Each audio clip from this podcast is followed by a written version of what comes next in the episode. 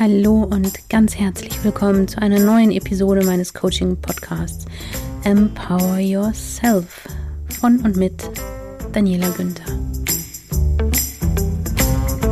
Ja, heute geht es um ein ernsteres Thema und zwar die Opfer-Täter-Umkehr im Alltag. Etwas, was ich schon öfter beobachtet habe, was oftmals vollständig unbewusst vonstatten geht. Ich glaube, wir alle haben schon mal den Satz gehört oder den Satz gesagt, ich will alles nur nicht wie meine Mutter werden. Hat man schon oft gehört, oder? Und auch mit so einem wirklich sehr ernsten und sehr tief berührten Ausdruck im Gesicht, finde ich, habe ich es beobachtet, wenn ich Menschen das sagen, hören habe und sehen habe. Oh Gott, ich will nicht wie meine Mutter werden. Hm? Und ich selber habe es auch schon gesagt. Jetzt komme ich zur Opfer-Täter-Umkehr.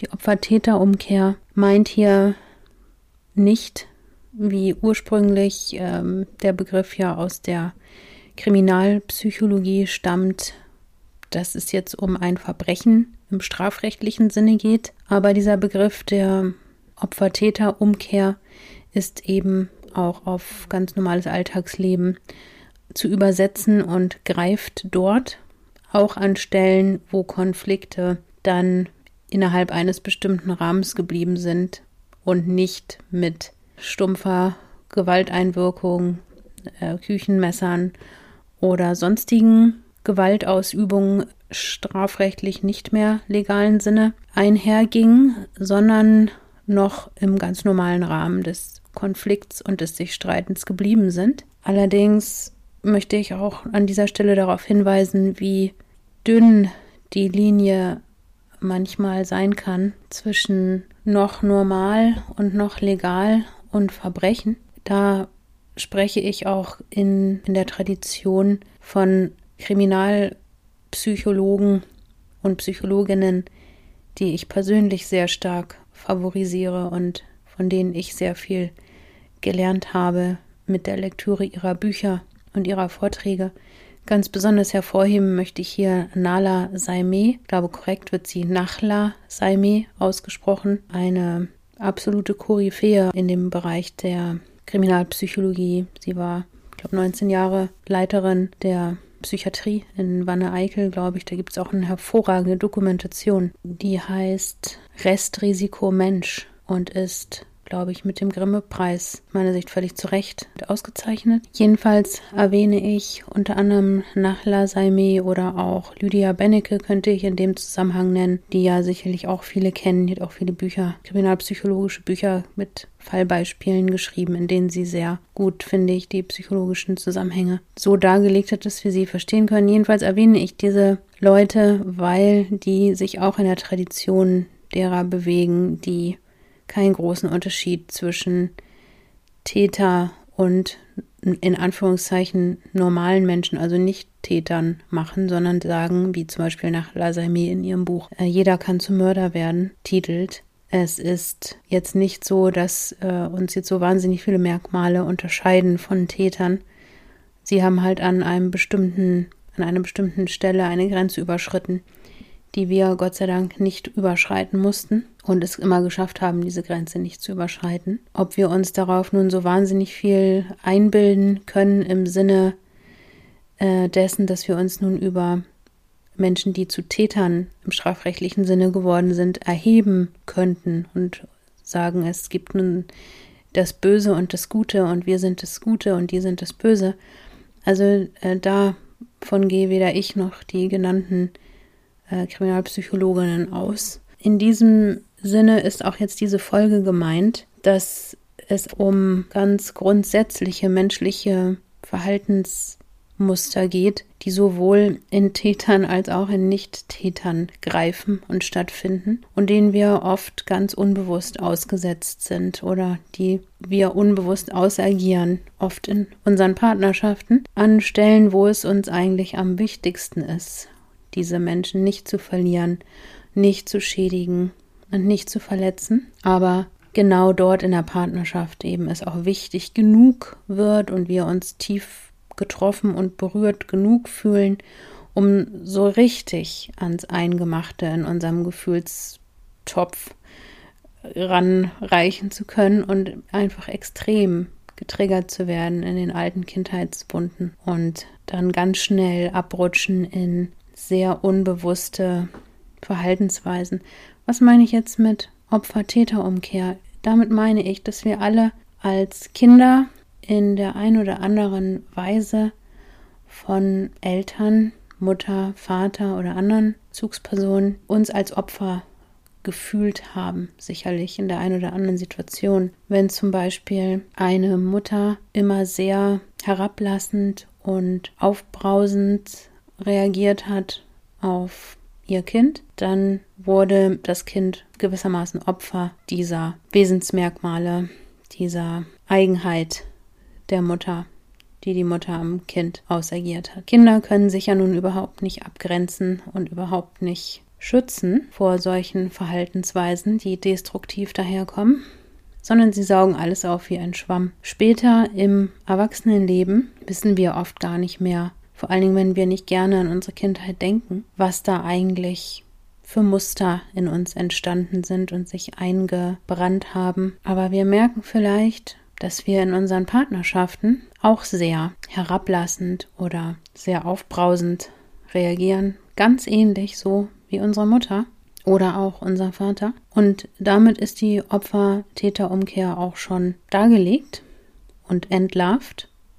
Das, was ich damals durch meine Eltern erlitten habe, die Verhaltensweisen, die sie mir angedeihen lassen haben, gebe ich später weiter an meine eigenen Kinder, aber auch an meinen Partner. Überall da, wo ich wirklich emotional tief involviert und berührt bin. Und es lohnt sich, und das ist jetzt meine Einladung und auch der Grund dieser Episode, es lohnt sich ganz genau hinzuschauen, auch wenn wir eigentlich in der Illusion weiterleben möchten, dass wir nicht so geworden sind wie das, was wir an unserer Mutter nicht mochten, an unserem Vater nicht mochten. Und wenn wir es kaum aushalten können, uns einzugestehen, dass es nun doch so ist, doch so gekommen ist, dass das, worunter wir als Kinder selber gelitten haben, wir nun ausagieren an Menschen, die wir jetzt lieben, die jetzt von uns abhängen, von unserer Freundlichkeit an sie, von unserem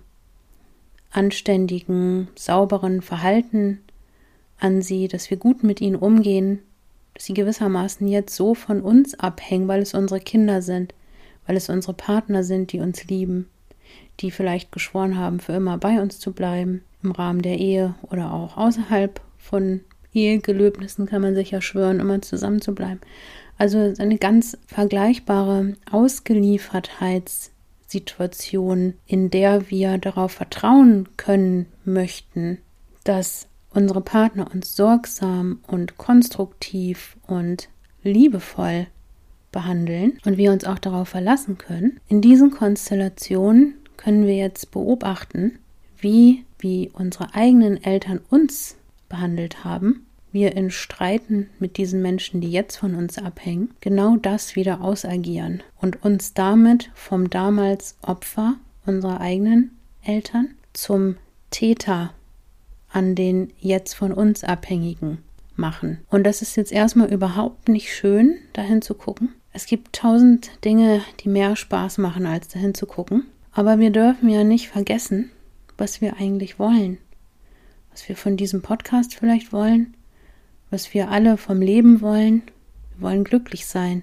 Und diese unbewussten Verhaltensmuster, die wir nicht richtig klar zuordnen, haben unser Leben bis zu einem gewissen Grad im Griff und steuern es in eine Richtung, die anders ist, als es wir eigentlich bewusst wollen. Wir wollen ja nicht so sein wie unsere Eltern. Ich erinnere nochmal an den Satz vom Anfang, den wir doch alle schon so oft von anderen Menschen und von uns selber beobachten und hören durften. Oh Gott, wenn ich so werde wie meine Mutter, habe ich sogar schon Leute sagen hören, dann bringe ich mich um. Habe ich schon ein paar Mal gehört. Habe ich mich auch erschrocken. Ganz normale Leute, die ich noch nie davon reden hören habe, dass sie sich umbringen wollen. Natürlich meinten sie es vielleicht auch jetzt nicht so wortwörtlich, aber ich mache damit die Dimension des Gefühls, was dahinter ist, deutlich. Es ist uns wirklich, wirklich wichtig, nicht so zu sein wie unsere Eltern an Stellen, wo wir unter ihnen gelitten haben.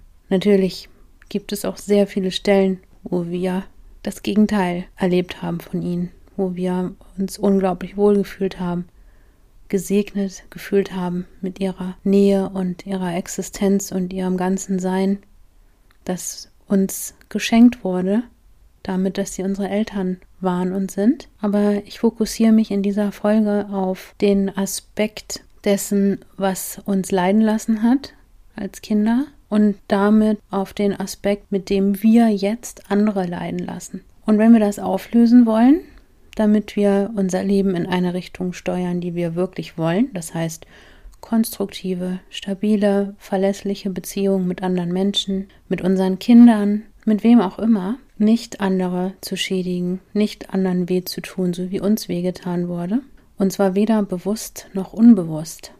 Das ist ja hier das Trickige daran, dass diese Opfer-Täter-Umkehr, dieser Mechanismus hochgradig unbewusst abläuft und es schon sehr viel Übung und Bereitschaft hinzuschauen braucht, mutig hinzuschauen braucht und auch Tränen fließen zu lassen mitunter. Also die Traurigkeit oder schwierige Gefühle auch bereit sein, mal auszuhalten für ein paar Momente, in denen man wirklich erschrocken ist über sich und seine Eigenarten, die man an bestimmten Stellen aufweist, die man dadurch ändern kann, und zwar könnte man meinen, nur dadurch ändern kann, dass man sie als zu sich zugehörig identifiziert und sagt, ja, ich habe dieses Verhalten erlebt, eingesteckt, aufgesaugt wie ein Schwamm von meiner Mutter, meinem Vater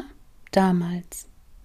Und ich habe gelernt, wie man andere Menschen so zerstörerisch oder so leidbegünstigend behandelt, wie ich es damals einstecken musste und keine andere Wahl hatte. Und ja, jetzt agiere ich es aus. Mir ist es gar nicht bewusst, aber ja, im Nachhinein, retrospektiv erkenne ich genau diese Qualität von, um bei dem Beispiel von vorhin zu bleiben, herablassender, aufbrausender Energie, Verhaltensweise. Genau das ist das, was ich eingesteckt habe und jetzt weitergebe. Und dadurch, dass ich es jetzt erkenne und zuordne und sagen kann, ja, es ist ein Teil von mir und ich weiß auch, wo ich es her habe. In dem Moment holen wir uns die Macht zurück, die Macht, es zu verändern, es bewusst zu verändern, das Licht der Bewusstheit anzuknipsen in unserem Kopf und den chaotischen, dunklen Keller aufzuräumen, in dem diese Anteile bisher versteckt waren und wir nicht hingucken wollten, dass das irgendwas auch nur im Ansatz mit uns zu tun hat. Nein, wenn ich so werde wie meine Mutter, bringe ich mich um, hat die Person aus dem Beispiel vorhin gesagt, weißt du noch? Und jetzt kann die Person erkennen, sie ist anteilig so, sie weiß auch warum und das ist erstens verständlich und in Ordnung und zweitens kann sie es jetzt ändern. Sie knipst das Licht an, hat es bereits angeknipst, in dem diese Zuordnung überhaupt möglich wurde und hat jetzt die Möglichkeit, darauf wirklich zu achten, im nächsten Konflikt, der entsteht, sich selber besser ein Stückchen mehr zu beobachten und das Licht der Bewusstheit fallen zu lassen auf ihr Verhalten innerhalb des Konflikts. Und das ist der Moment, wo wir uns die Macht zurückholen über unser Leben und uns vom Opfer nicht zum Täter, sondern zum Transformer zu machen, um es mal so auszudrücken, zum Creator. Wir nehmen die Verantwortung, die Macht im positiven Sinne zu uns und entscheiden selbst, wer will ich sein, was möchte ich tun, was möchte ich hinter mir lassen. Und damit ist ein Riesenstück Freiheit zurückgeholt in unser Leben, aber auch eine Einladung an unsere Geduld, an unsere Experimentierfreudigkeit, ans beharrlich dabeibleiben, auch eine Einladung, unsere Frustrationstoleranz zu üben, wenn es beim nächsten Konflikt erstmal wieder nicht klappt und beim übernächsten Konflikt wir nochmal in die Verhaltensmuster zurückfallen und erstmal doch wieder Täter statt Opfer sind, schon gar keine Transformer.